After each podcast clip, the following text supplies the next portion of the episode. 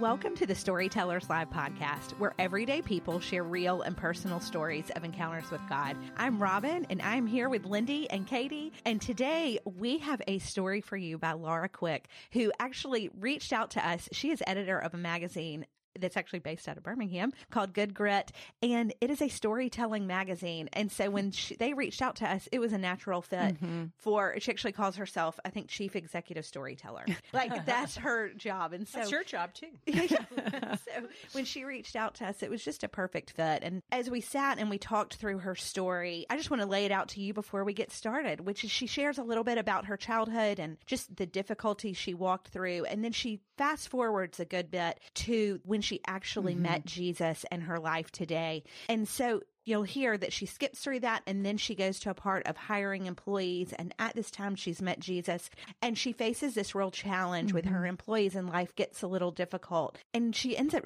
really sharing where God met her, where he continues mm-hmm. to meet her, you know, that she is not going to let the enemy come against her. I just wanted to give you kind of the framework right. of the story. Right. Well, the theme of her story really is letting go of your shame. And I think that's something that many, especially women, mm-hmm. struggle with a little bit. I know that I do some. And and really the message of her story is to lay your shame at the foot of the cross. And it's it's a message all of us need to hear.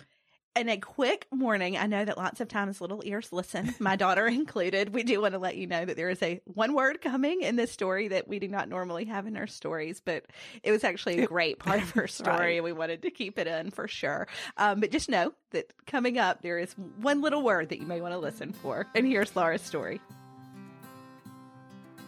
2020 is behind us and we're in the new year. Yippee! And if you have been a listener of Storytellers Live for a while, or if you're brand new, you know that we have been partnering with Never Thirst for quite some time. And one of our highlights of 2020 was actually partnering with you and with Never Thirst to build a well in Cambodia. And Never Thirst is a Birmingham based ministry that brings clean water and access to Jesus and the gospel to communities in Asia and Africa. So we want to thank you for partnering with us to build the well in Cambodia. And if you haven't partnered with Never Thirst yet, we invite you to. You can change the stories of women in need around the world and one mother, this is so cool, one mother in the DR Congo said, Since we received a water filter for our home, my children can now attend school and I haven't heard them complaining as they used to.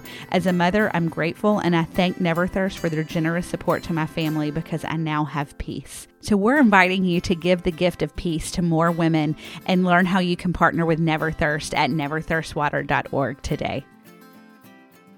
Well, I'm so honored to be here. This is I always like to find a like minded group of people who love storytelling because when someone asks me what I do for a living, I always just say, I'm a storyteller.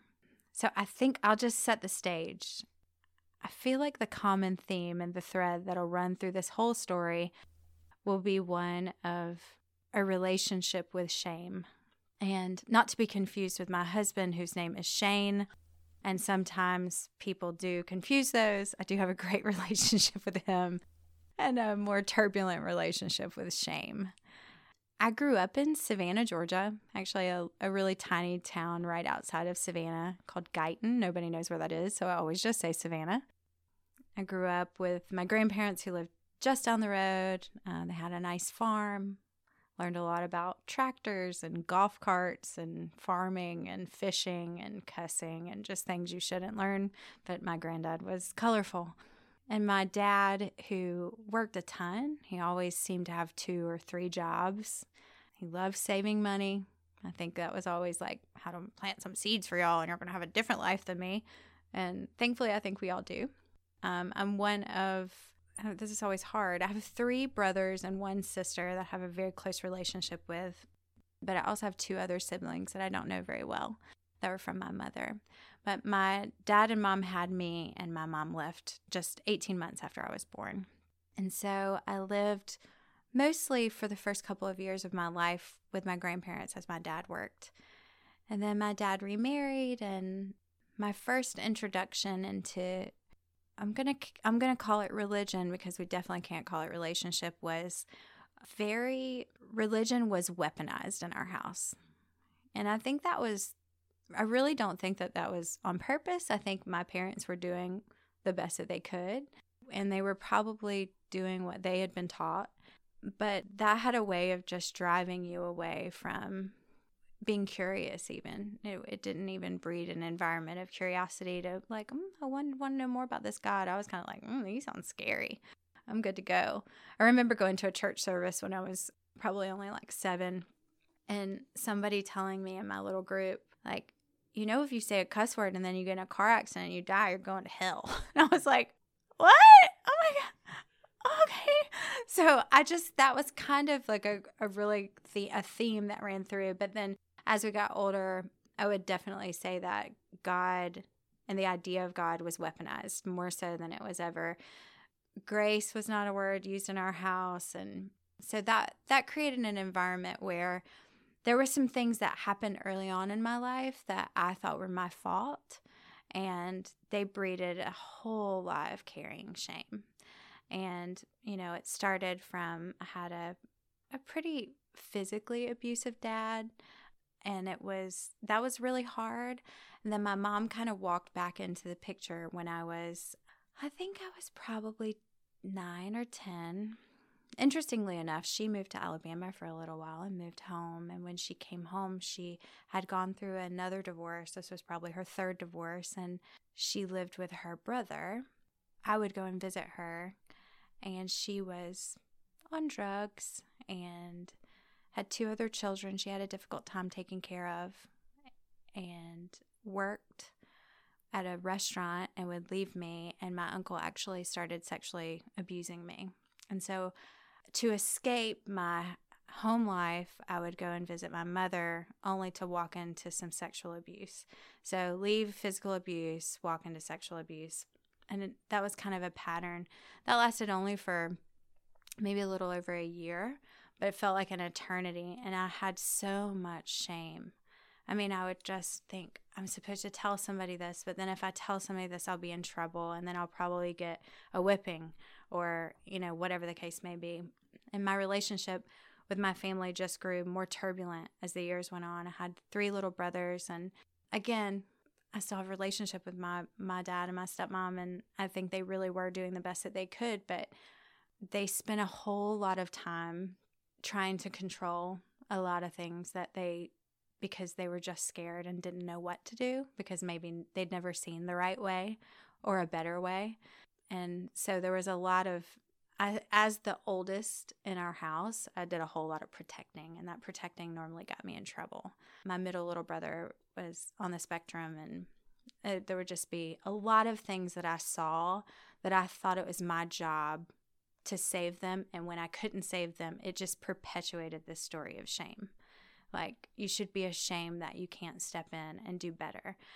And all the other dirty things that I felt like were all over me. And eventually, someone would find those out, and I would be rejected, not accepted, whatever the case may be. So, when I was in high school, kind of the straw that broke the camel's back was I I went to school and my little brother the oldest of my little brothers was just one year behind me. So I think he was a freshman and I was a sophomore. And my dad had put his hands on him and inappropriately, just way too much. You know, we're, I don't think, I, I haven't even spanked my son since he was probably like six, right? Like eventually you learn it doesn't actually work. And so it becomes abuse. You're like, okay, well, time out or give me that technology that you think you need. And, but for whatever reason, that one time just hit me the wrong way. And he was lamenting, and he had a great dad. Um, and so I called his dad from school and I said, Hey, I think you should know that Tony's being abused. And and his dad took action immediately and removed him from the house. And I went home that day and there was kind of a we always sat at the formal dining room table to do our homework and when my stepmother got home, she sat there and she was just really very upset. She couldn't believe that Tony's dad had found out about this. How dare someone who told him, who's just probing and probing. This went on for what felt like an eternity. It was probably 10 minutes because I was a kid, you know? And then she made us both swear on the Bible. That was like the course of action. Bring out the Bible and swear on the Bible that you don't know how he found out. And I admitted eventually i don't remember how it all came out but i admitted and my dad just kind of unleashed that night, harder than he had ever done before. And the same night, they took us to a PTA meeting. But I could, I had to change my clothes because that's how bad it was. It was awful. And I remember going to school the next day, and one of my my teachers, I had a little boyfriend at the time, and my best friend, all were like, "Hey, we're going to call someone. So I was removed from my house when I was 15 years old as a sophomore in high school. Probably the most embarrassing thing you can endure as a high school student is to have child protective services come get you. And then this big ordeal. It was a small, you know, town. There's probably, you know, a couple, maybe a hundred, couple hundred kids in my class. It was really, again, more shame of this, this new thing that is going to make you be the girl that stands out. And I left home and I had my own apartment when I was a senior in high school, worked, and all my teachers knew what was up. And so they probably let me slide by with the least appropriate education that you can get and actually graduate high school. And I had plans to go to school and and I'm going to fast forward through this part. I'm just going to say that in the course of the next 10 years, there was so from 17 to almost 30, there were failed. There was a baby that obviously I was not planning for my going into my junior year of college. There was divorce, my own. There were horrible relationships. There were a lot of failing as a parent, a lot of muddying through not knowing how to be a mom, but being a mom. But there was this perpetual theme that I wouldn't have even been able to articulate even as an adult there was lying to get jobs that I wasn't qualified for just so I could take care of my son. And I mean, I would always show up and do the job, but to get there was like sketchy to say the least. And those 13 years, I guess, or, you know, maybe give or less or give or take, there were just so many moments that I had no idea that I was walking around with this heaviness, this burden, this shame. And I I didn't I wouldn't learn that until I moved to Alabama. So I'm going to take you to the place where I was in my corporate career and I had who knows how I got the jobs I got, but I landed at, as an international sales marketing director for a company based out of St. Louis. I was flying all over the country. I was managing salespeople in multiple countries. It was amazing. It was so fun, exhilarating. I was really good at it. I loved the guy that I worked for. He was pouring a lot into me. And I actually had had, uh, talk about just God being good when you can look back in retrospect, had several really strong, incredible men who led me in roles and gave me chances and then just were really good men. They were not, they never tried to leverage their position. They never tried to make me feel less than. They always promoted me and built me up and really kind of told me who I was, maybe even sometimes when I didn't know. And looking back at that, it's such a gift because that was really not something I'd had. Never really had a man who would stand up in my life, aside from my grandfather, who liked to cuss and was very co- colorful, as I mentioned before, that would do that. And so it was just a gift when I look back. Landed in this position, so worked for multiple men in, in the same industry. I'd, and they were all incredible. Three really, really successful multimillionaire men who invested in me, believed in me, and gave me positions I didn't deserve, who had kind of shown me, some of them, what it was like to be just a good boss, but two of them, what it was like to be a good husband, what it was like to be a good father. And I think, I don't think I could have articulated that at the time. But in this season, I knew I did not want to be away from Clay anymore. Clay is my son, who is now 17 which is insane. And as a senior in high school, I even believe I just said that out loud. I looked around one day and thought, I can't do this anymore. I'm missing his life. When I was younger, I think it was easier to just say, like, oh, I'm doing this for you, the same way my dad would say, oh, I'm working all these jobs, so I'm doing this for you. And I thought, like, what does that even mean? You know, eventually I'm just going to blink and he'll be gone. And I knew I wanted to slow the pace and invest a little more in him. And had I had this bleeding franchise in Birmingham, Alabama. I couldn't figure out how to fix it. And so I traveled to Birmingham and I just kind of fell in love. Savannah was where I was living at the time and it was beautiful. I love Savannah. There's 300,000 people there. I knew all of them, I felt like. And I was like, well, I don't know how I'm ever really going to, like, what business would I start here? I have no idea. But to come to Birmingham, I could be a consultant. There were lots of people in my same industry, had tons of relationships. It was a cool hub to fly in and out of. And so I said, I'm going to start my first company in Mountain Brook, Alabama, because obviously it's cool, Mountain Brook. I did a little research, did some backstory. I found out there were the one thing that even without Jesus, I was always very passionate about giving back. I really lived a life of like, pay it forward, you get what you give. And those are principles. I've always lived a life of like deep gratitude too, which I think honestly, where did that come from? I mean, that's only the goodness of God. I think maybe sometimes you're just born with a different disposition, and mine was always just kind of like, hey, it could be worse. and so I'm just going to be thankful for what I have. So I get to Birmingham, move into my tiny 250 square foot office in Mountain Brook, the office park there. And I had done some research and found out that Mountain Brook was really known for their philanthropy. I mean, they had ranked in the top five to 10 in the country for the most philanthropic cities. And yes, they are classified as their own city, even though they're very much Birmingham. Um, but I, I was just intrigued by that, and I knew I wanted to start a business. So I started as a consultant. That was going really well wanted to elaborate, was trying to figure out what my niche was going to be. And one day I received a New York Times that was delivered to the previous tenant. And in that New York Times, there was an article about the South. And really, it was kind of about the food movement in the South. And I don't know what it was, but it just ticked me off. I was like, what in the world are people in New York doing telling this story? Like, they're not here. They don't see this. And I just felt like I had walked into Birmingham and in 2012, I mean, Birmingham was booming. Like downtown was starting to explode. It was coming alive again. People were investing in old buildings. Second and third were just like, second was really starting to pop. First was kind of already on its way. And I thought, like, I have a front row seat of this. I was introduced to Frank Stitt restaurants. I was just like, yes, where am I? This is amazing. And Savannah invented hospitality. I mean, that's what they, they, you come out of the womb there and you're like, would you like a sweet tea with that? Like, it's just what you do. And so I called a friend who had a magazine and said, Hey, I think I'm going to start a magazine.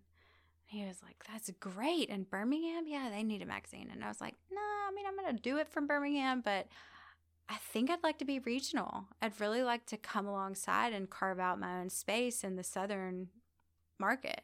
He was like, What? yeah, I know that sounds crazy, but I really think there's just something to this. There's Southern living. It's this down to earth. Like, what kind of flour do I need to use to make this cake that my grandma gave me? And uh, there's Garden and Gun, which is like $40,000 Rolexes that seven people that I've ever met my entire life maybe own. And then there, are, you know, $80,000 shotguns, which obviously we all have one or two of those. And so there really wasn't a a lane for storytelling, for Southern storytelling, authentic Southern storytelling. And really, interestingly enough, now I realize that's just the inspiration and kind of hope lane that I really wanted to step into. Now, keep in mind, at this time, I did not know God. No, God was certainly chasing me down. He had left the 99, He was coming after the one. Okay. It was hardcore pursuit from God. I did not know that these things, again, you only get to know in retrospect. You can only look back and be like, oh, okay, I see what you were doing there.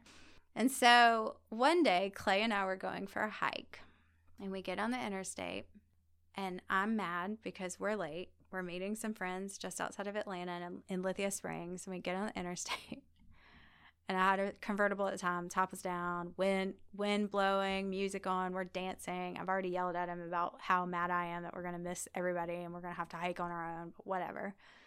And we get behind this guy going really fast, and I thought, okay, thank God we're gonna be behind this going really fast, and it's gonna be great. Maybe we'll get there on time. Probably not. And he finally he pulls off just before, probably a long while before we were there and I was like, okay, good. I need gas. Clay goes in and gets donuts, which is obviously what you do before you go on a hike. You eat sugar. And this guy walks over and he says, Hey, uh, where are you from? And I was like, I mean, I'm originally from Savannah, but I live in Birmingham now. And he was like, Cool. What do you do? And he had to be just curious because of how psychotic we had to look in the back of like, he had to be staring back there like, this girl should be arrested for driving like this with her child in the car because we were dancing and being so goofy, which was a normal occurrence for Clay and I. And I, I said, I do marketing because, like, at this time I was like, going to start a magazine and all these things. And I was already in the, and he was like, cool. And I was like, What are you doing? He's like, Yeah, marketing. And I was like, Cool. What kind? So the story progresses, and eventually he gives me the worst business card I've ever seen in creation. Like, I've never seen a worse business card. And I thought to myself, This guy does not do marketing. Like, that is the cutest thing that he's ever said, but for sure not what he does. And that guy was is now my husband. And um, and I remember we had a phone call because he we had we had established that he had a client that needed something that I had a client that and that's how we connected. And I remember on our first phone call he said, "Well, where do you go to church?" which I believe is like one of the first 3 questions people ask you. In Alabama specifically, it's like, "Are you married? What do you do? Do you have any kids? Where do you go to church?" And I was like, uh, I don't really go to church. I don't know if I really believe in the Bible. and I was like, what, what about you? And he was like, I kind of do church for a living. And I was like, cool. I guess we're probably never going to talk again. So this has been fun. And that was the beginning of, that was definitely one of the catalysts that changed my relationship with shame, but that isn't the main one. But I will say that once Shane and I, we were friends, and I was not a believer and he was a believer, there were two things that happened. One was we were sitting at a booth once, and I told him some things that I just thought if I tell this guy this, he'll never want to know me again because of the type of work he does and like the life he lives and what he believes. And I said, I well, I tell him all the things. I told him just everything horrific you can think that I would probably tell him for my whole life. And he just said, Hey, God doesn't want you walking around with shame. Shame is like shit on your shoes. And God doesn't want you walking around with shoes like that. He wants you to have clean shoes. And He paid for that for you. And I'd never had anybody read my mail like that. One. Two, I'd never had anybody articulate that that's what that was. I didn't even know that. And then the second big thing that happened with Shane is one day we were on the phone. It was before work, and I was about to go in the Starbucks drive-through, and I heard this music playing in the background, and I was like, "What are you listening to?" And he was like, "I can't tell you." And I was like, "Why?" He said, "Well, if I tell you, it'll change your life." And I was like, ah, "Shut up and just tell me what it is." And it happened to be the Housefires 2 album that had Good Good Father on it. Pat Barrett wrote that, and he was listening to it's not even a song pat has recently told me like laura that's not even a song it's just like a transition or i don't know what it is but the wick that's on that album there's another song called this love and i downloaded that album and i literally just started listening to it on repeat and so one more thing happened that just changed the trajectory of my life so i start listening to this album on repeat again god just like chasing me down and I'd always had a really interesting relationship with music. Definitely, God was speaking to me with that. But I had recently given in to the pressure of like, because so many people were asking me where I went to church, I was like, maybe I should go to church. Like, maybe I could get more business if I go to church, because that's really wasn't where I was in my brain. And so Clay and I started going to Church of the Highlands, and I watched Clay get saved and then baptized. And I was like, okay, what are we doing? And that's kind of the spin out of my salvation story. Like, I always, people are like, tell me your salvation story. I'm like, man, I am in it. I am in salvation every day and looking for sanctification over and over again, right? So, but that leads me to I start this magazine and I'm pretty pumped. And now I've got this new leash on life. I'm like on fire for Jesus. I joined or started my first small group, which obviously you should do if you've never read the Bible before. You should get right in, just start a small group. I did that. I forced everyone who was on my staff to be in it that would come. And we started having these little Bible studies. I think we were re- reading a, a Shauna Niequist. I, I messed up that name for sure, but it was a great book. We're reading this book, and I'm like, undone by this book. I'm again. And I had this because of my relationship with shame, which I was working my way through, I was trying to figure out my own way. I had kind of an affinity for anyone who is wearing as much shame as I once had on. I was really drawn to those people. And so I met two people through Good Grit that I just, everybody was like, What are you doing? Do not invest in that person. Run away. You are a media outlet. And I was like, whatever. You don't rule my life. I do what I want. So one was someone who had been to jail, was a felon, um, and she had made some bad choices, admittedly. When I interviewed her, she said, I didn't realize what kind of company this was. You cannot hire me. I understand. And I was like, okay, so can you start next week or what what are you thinking? She was like, what? I was like, well, I mean, you have all the qualifications. Like, I see that you served time for a year. You've done your time. You're in therapy every week, right? She was like, yes. And I was like, you lost your children. That's terrible. You're trying to work toward getting time with them again. And I was like, look, you know what? I got a lot of stuff in my closet that I don't want anybody big, you know, and you this is very public. People know that this happened and like everybody deserves a second chance. Like I would love to invest in you. I think you could do a good job. And she was like bawled her eyes out. It was her birthday, I think. And she started and she was awesome. I'm like, I was like, this is the best hire I've ever made my whole life. She is incredible. She's killing it. She's just all the things that really kind of I was missing and she was acting as my assistant at the time and she was just killing it. And then the second person that I invested in was a guy named Chris who had pastored a church locally and made some pretty bad decisions and lost the church, lost his marriage, and was bartending and working part time somewhere else. And he just had like the greatest personality that I'd ever met and just um, really talented with people, good with communication, and um, again, I was just drawn to people that I felt like I totally got it. I got where they were, and I understood how hard and dark that can be to be in it alone.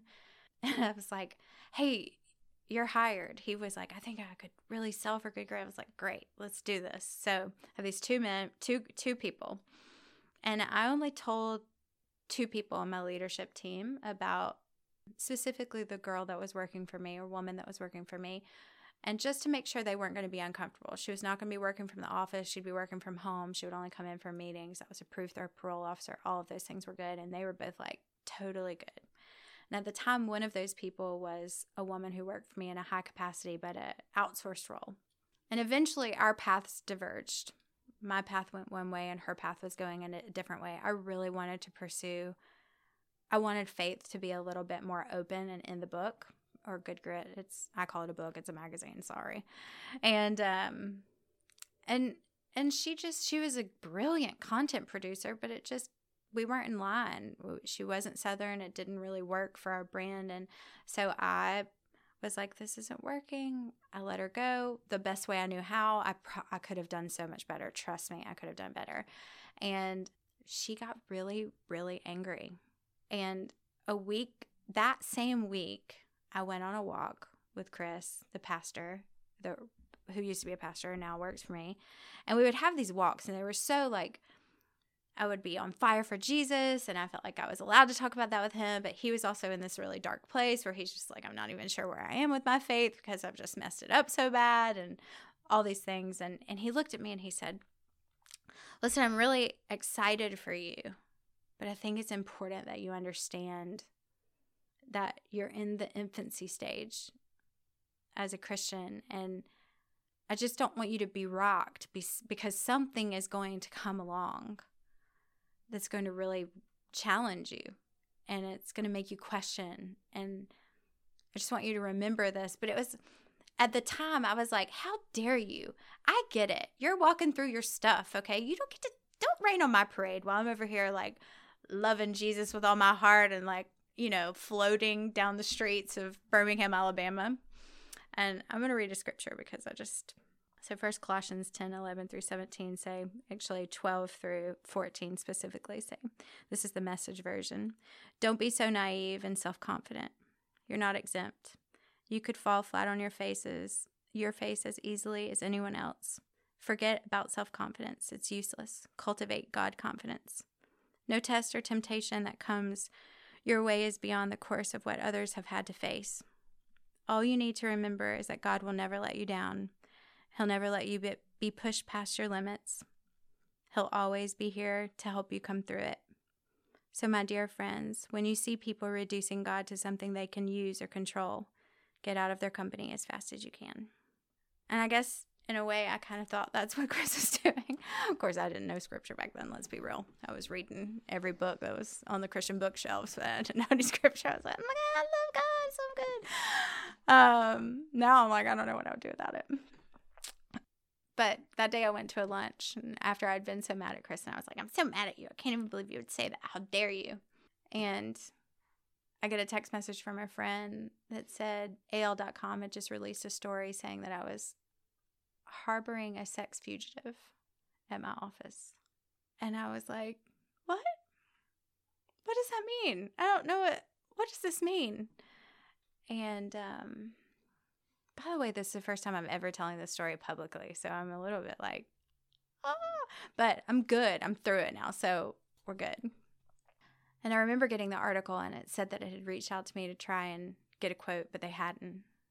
And it went on and on about how Good Grit was harboring a sex fugitive and whatever. And I'm going to give you guys a backstory because around this time, I had found out that this woman that had worked for me for a little under a year at this time, by the way, went on to work for me for four more years, um, had been arrested from her home where she was working that morning because the police, someone I don't know who, I have to assume I do know who, but I don't know who, had called the mayor's office and, and then we had done decent decent business with the city. And um, they had invested a lot in us and let us do some parties and to raise money and things like that. Um, called the mayor's office and then also called the police and said that I was harboring this sex fugitive, which is not true, by the way. She was completely done her time and was on parole, whatever. But they came to my office when I wasn't there. And because I had not shared that story with everyone on staff, when the police showed up, they said, Does this person work here? And all they knew to say was, Yeah, she's the assistant to our owner. And they left my office, drove to her house, and arrested her.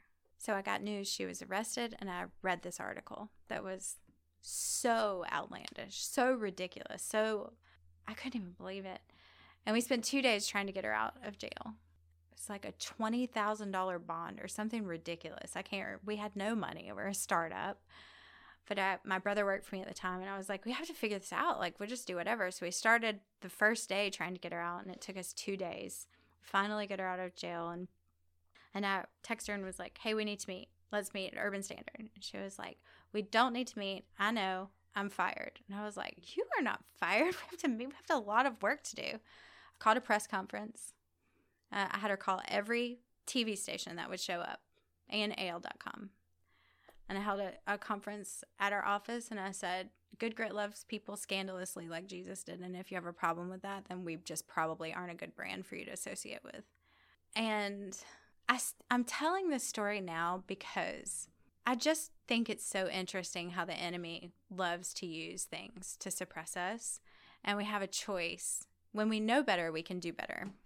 For all those years I lived in shame, I just didn't know better until I met my husband and he started telling me about this God he had this relationship with, this good God, this God of grace, this God of hope, this God who literally you can stand beneath the cross and the water will wash you from his side, like that kind of God.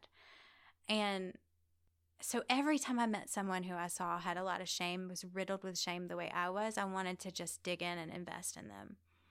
And I wanted them to have their own shame, not to be confused with shame. um, and I, those two people are just two glimpses into what that looked like for me.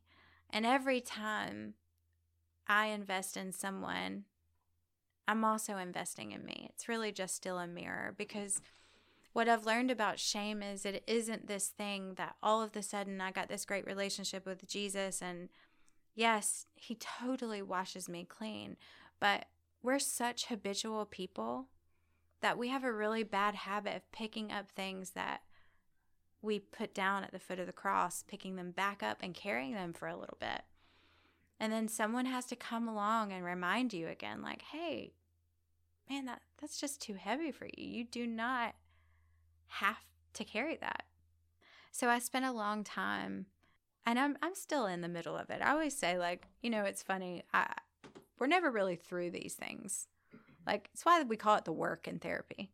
Like you just the work is never done. You're never really through a deeper relationship with Jesus. Like to be completely done and free of shame means I'm in heaven. and as much as I would love for that to be, I also really am loving living out my purpose here, which I believe is investing in others. And when I see on them what I know I have lived through, I think it's our job and our calling to stop and invest in those people and not turn away. That I do think that some people are just born with a, a little bit more of a positive outlook in life. And I see that even in my own children. Like you, you can see one is different than the other, and one has strengths or, you know, they're not weaknesses, they're just differences. Um, but I love in Ephesians 1 17, it says, But I do more than think. I ask God, our Master Jesus Christ, the God of glory, to make you intelligent and discerning in knowing Him personally, your eyes focused and clear, so that you can see exactly what He is calling you to do, to grasp the immensity of this glorious way of life He has for Christians. And I think that's also the message version, by the way. I just love it because it's easier for me to read. I think that that is my perspective and i still i hope i have a whole lot more life to live and i hope i have a lot more opportunities to invest in others the way that others have invested in me before it was even about jesus it was always about jesus and i think that my ignorance and lack of knowing didn't mean god wasn't with me in my story and i have been through some hellacious bloodbaths of asking god where he was you know, out of, after coming out of my infancy, which was, man, talk about that was a baptism by fire. That guy was like, Yeah, listen, it's not going to be like this forever. And literally that day, I was like, Wow, really? Thank you for calling that in. I appreciate that. But that baptism by fire of really having to grow up fast and understanding I needed I needed better tools. It wasn't just I can go get every devotion from the Christian bookstore and read one tiny scripture at a time. Like I really needed to understand and and have a lot more tools in my tool belt because I wasn't dealing with I'm not I'm not 8 years old getting saved. You know, I'm 31 and now I have all this baggage of living without God. But God was always with me in my story. That's the bloodbath. The bloodbath is going back into battle and then being like, "Hey, so where were you in the middle of all that?" and understanding He was with me the whole time. But I think praising God and understanding that there's a higher calling on on our lives when we are in the knowing and there's also a higher calling and continuing to go deeper in that knowing and i'm grateful that god still presents me with opportunities to have people be surrounded by people who will remind me who i am in god when i forget when I've picked something up that I was supposed to lay at the foot of the cross and versus when I'm able to find someone else who I see is just riddled in shame, specifically shame. I feel like we most easily identify with the things we have suffered most with. I find that mirroring is so interesting. I've learned now 37 and it's taken me until this year to realize that people that upset me or trigger me. Well, trigger me is such a 2019, 2020 word, isn't it? My God, I'm being triggered right now. Mm. But anytime that happens, it's it's what I see in my it's myself I see in them that is pulling up something weird. It's normally not them, it's me that I see. So that is my story, my story of shame, my story of being in the messy middle, of which I am still very much in, um, and my story of not letting the thing that consumed you keep you from reaching down when people are in a valley and pulling them out or sitting down there with them. I think once I met Jesus and started working through shame, that meant a, a couple different things for me. One, I had a ton of trauma. And I think that you know, if you have the resources to hire someone to help you work through trauma, it's really important. I had a therapist that wasn't a believer. And then when I became a believer, I found a therapist that was a believer so that he could talk to me about my faith. And that was really important because when I was working through shame, it was a ton of activities that centered around as an adult going back and rescuing that little girl and parenting her the way that I now know that I need that she needed to be parented because I do know better and I have done a ton of work. So shame was therapy with someone that can be trusted that believes what you believe. That that I think is really important. Um, another one was really being armed with a word. Like that is I I have to say that my relationship with God now and really just over the last two and a half years. And you know we're talking about a seven year span here you know a six really year span which is insane to think. Learning to read the bible and read the whole story. You know i think sometimes we just get really good at picking a, a verse that feels good or matches you know the season we're in and we're like yes just choose more joy. And it's like well but also choosing joy normally means you're in a valley, a dark, deep, nasty place of your journey. And choosing joy in that means you can only get that from God. God is light. So anything that, anything good, anything good is from God. And the only way you know that is by arming yourself with the word and really staying in it. And I think that so therapy, the word of God, man, I got to tell you, this is a this is a hard one to say out loud, but this is a real one. Being ashamed, I'm like in shame recovery. That's what we're gonna call it a thing. I feel like it is a thing. It should be a thing. It's not a thing. Brene Brown has definitely got a group for that. I'm sure. Um, but being ashamed in shame recovery, a lot of that has been apologizing. You know, and I, I say that meaning even the subtle act of we were on the way home from um, we we went to my best friend's church in Atlanta, and we were on the way home, just Clay and I, who's my 17 year old, and this was probably a year and a half ago, maybe even two. We were just talking, and I asked him, I was like, "Hey, are there are there things that I did when I was really unhealthy that hurt you and wounded you? Can you tell me about them?" And I wasn't really prepared. He is a very articulate kid, but oh my god, he laid out some things that made there was just not a place low enough to go in the car. I needed to be under the car in order to just hear them. But I pulled over on the side of the road and I was like, hey, I am really sorry that she messed that up so bad. And she was doing the best she could, even though she really sucked. And he looked at me and he said, Yeah, I have a really hard time with that. And I thought, Oh my God, is he about to like kill me even more for this? I'm sorry. And he said, And I was like, What do you mean? And he said, I loved her too. And I was like, oh, Are you the greatest son in America in the world? Mm. But kids are so resilient. And so I think a part of if you're walking through, if you're really riddled in shame, a release can be something you think that is so unforgivable that that someone in your life couldn't get past or couldn't couldn't overcome if you just have a candid conversation with them a lot of times, if they're really close and they're in your circle and they're seeing you do work, because he went on to say, Mom, sometimes I don't even know who you are now. And he's like, and I mean that in the best way. And he was just like, you know, so I loved her and I love you. They're both good. They were both good. They both had really good things. And so I think trusting the people around you with the information so that they can help you release it. And good, healthy people that are seated at your table will help you with that. That doesn't mean that you're not accountable for those things.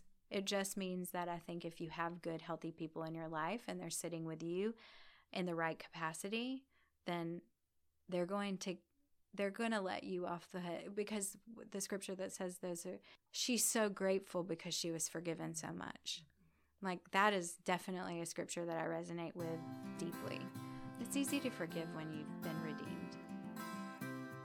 One of the really cool things that we see, really just through storytellers and through storytelling, through being vulnerable, is that when you know someone's path, when you see where they've come from, you have such a different mm-hmm. picture of who they are today. Mm-hmm. You know, Laura started this magazine called Good Grit and you see where that came from. You see her mm-hmm. childhood, you see everything that she struggled through.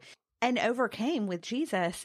And then today she is able to share that in a different format, you know, and just and it happens with so many of our storytellers, you know, that you're able to see what they've overcome to who they are today. And I think Laura is the perfect example of that. And we've talked before about the healing that comes from telling your story. Mm, you know, mm-hmm. we're, we're speaking against the enemy and we're speaking to what God has done. You know, meeting Laura, she's such an accomplished woman. And just to hear the background of her story mm. just makes me stand in awe of her a little bit more. Um, what I really just admired about her, and I don't know if she even recognized it when she was telling her story, but how she was attracted to people who she wanted to give grace to mm. and to mm. tell them to lay their shame down. And I just thought it was so interesting as she was talking was it was she had such a hard time accepting God's grace, mm-hmm. but yet she had such an easy time giving that grace to other people. And um and I don't know, it was a reminder to me too of just the importance of really positioning myself to accept God's grace. You know, I mean, it's so easy to walk in regret of your past mm-hmm. and the things that you did in your 20s or right. or you know i mean i think we all have a few of those um, things that you did that you're like why did i do that but i mean the amazing thing is god his word tells us he works all things for good. Those, those past mistakes, those regrets that you had are part of his story as well. I mean, she even says that at the end of her story. She says, um, before it was even about Jesus, it was always about Jesus. Right. Each one of our stories is always about Jesus, no matter where you've been, no matter what you've done. And don't let Satan allow you to live in this emotion of shame and let it, you know, stagnate your walk don't let Satan convince you that you're not worth a new pair of Absolutely, shoes. Absolutely, you know, right. The Lord wants to give you a new pair of shoes. That. that. was such mm-hmm. a, a perfect part of her story and that she said he kept pursuing me. Mm-hmm. He was leaving mm-hmm. the 99 to pursue me. Mm-hmm. And guess what? It doesn't matter what your shoes look like. he wants to pursue you. Yeah. He yeah. wants to leave the 99 yeah. and he will and he will come after you. Yeah. There there was honestly so much meat in her story as far as just scripture and um and and God's truth. So we did make this a discovery guide over on um, Patreon that talks about just how important it is for us to look up scripture that reminds us that the blood of Jesus Christ cleanses us from all of our sins. And he longs for us to live in freedom. Mm-hmm. And you know, even as we're having this discussion, I mean, I'm just thinking of the small things. Mm-hmm. You know, I think a lot of times we think of shame as the big things, yeah. and, that, and that is often the case. But sometimes it's even a dumb thing that we said to somebody yeah. That we may replay in our and we beat ourselves up go, about it. I yep. cannot believe I said that. You yeah. know, like it can be the smallest mm-hmm. things that we allow ourselves to just go off the rails mm-hmm. over.